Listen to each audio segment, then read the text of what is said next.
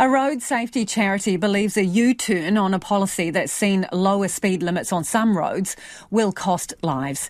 The government plans to stop what it calls blanket speed limit reductions. The Labour government introduced 80k an hour speed limits on some highways and lowered the limit to 30k's an hour around schools. The new Transport Minister says he wants a system that gets people places faster and he told Checkpoint he plans to introduce variable speed limits around schools that only apply during drop-off and pick-up times. Caroline Perry is from Brake New Zealand and she joins us now. Kia ora, Caroline. Kia ora, Lisa. What do you think of this government's policy around speed limits?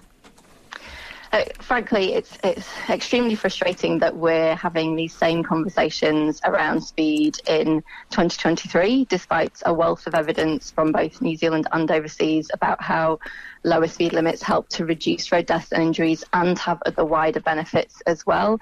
So we're we're really concerned about um, this this plan and the potential for it to put lives at risk. Is faster ever safer, based on the research that you've seen? Uh, look, in terms of speed is such an important part of road safety because whether or not it's the cause of the crash, it will be a factor in the outcome and the likelihood of someone being killed or seriously injured. So basic physics tells us that the faster you go, the bigger the impact and the more likely you are to be killed or seriously injured. So whilst we have some motorways, for example, that are, are, built to very high safety standards that can take faster speeds.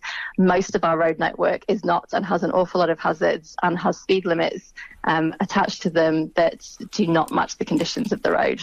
Because the minister, the transport minister, uses the example of the Waikato Expressway here because it's got one of the highest speed limits in the country, if not the highest. And he says it's the safest road in the country. But you don't think that's a fair comparison or example to use?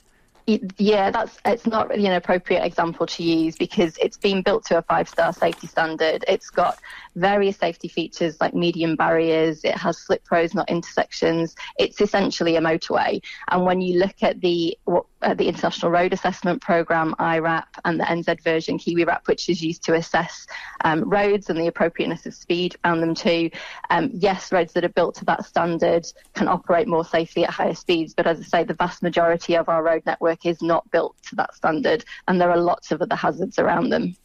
Speeds around schools under this government will reduce at um, drop off and pick up times, so not for the whole day, drop down to um, 30 kilometres an hour, times yet to be decided, having talked to the minister yesterday. What's wrong with that plan? Because kids aren't at school, um, you know, the whole working day per se.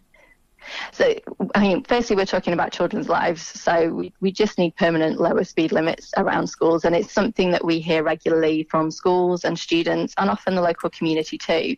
That the issue with drop, drop off and pick up times is that it assumes that there are only children, pedestrians, cyclists around at that time. And that's not the case. There are lots of schools that also have childcare centres, playgrounds, swimming pools, other community facilities that are used at different times, um, all sorts of breakfast and after school clubs, sports on a weekend, school holiday programs. Um, so there are so many different uh, examples from school to school um, as to when uh, ch- children are going to and from school, as to when those facilities are in use by the wider public as well. So just having um, lower speed limits at drop off and pick up time isn't enough. Caroline, is there any evidence to suggest that maintaining a speed limit through an entire day, a speed reduction, creates better motoring habits. And I mean in the sense that drivers are more consistent. It's 30 Ks all the time, so they get it rather than on and off, on and off with the speed limit.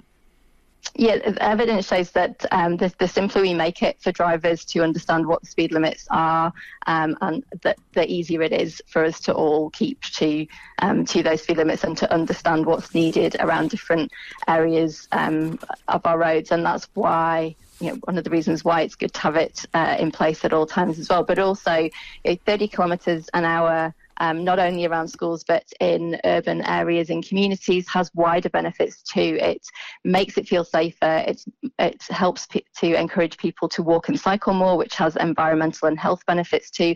And it also helps to ease congestion. Thank you for joining us, Caroline. That's Caroline Perry from Brake New Zealand. It is a road safety charity.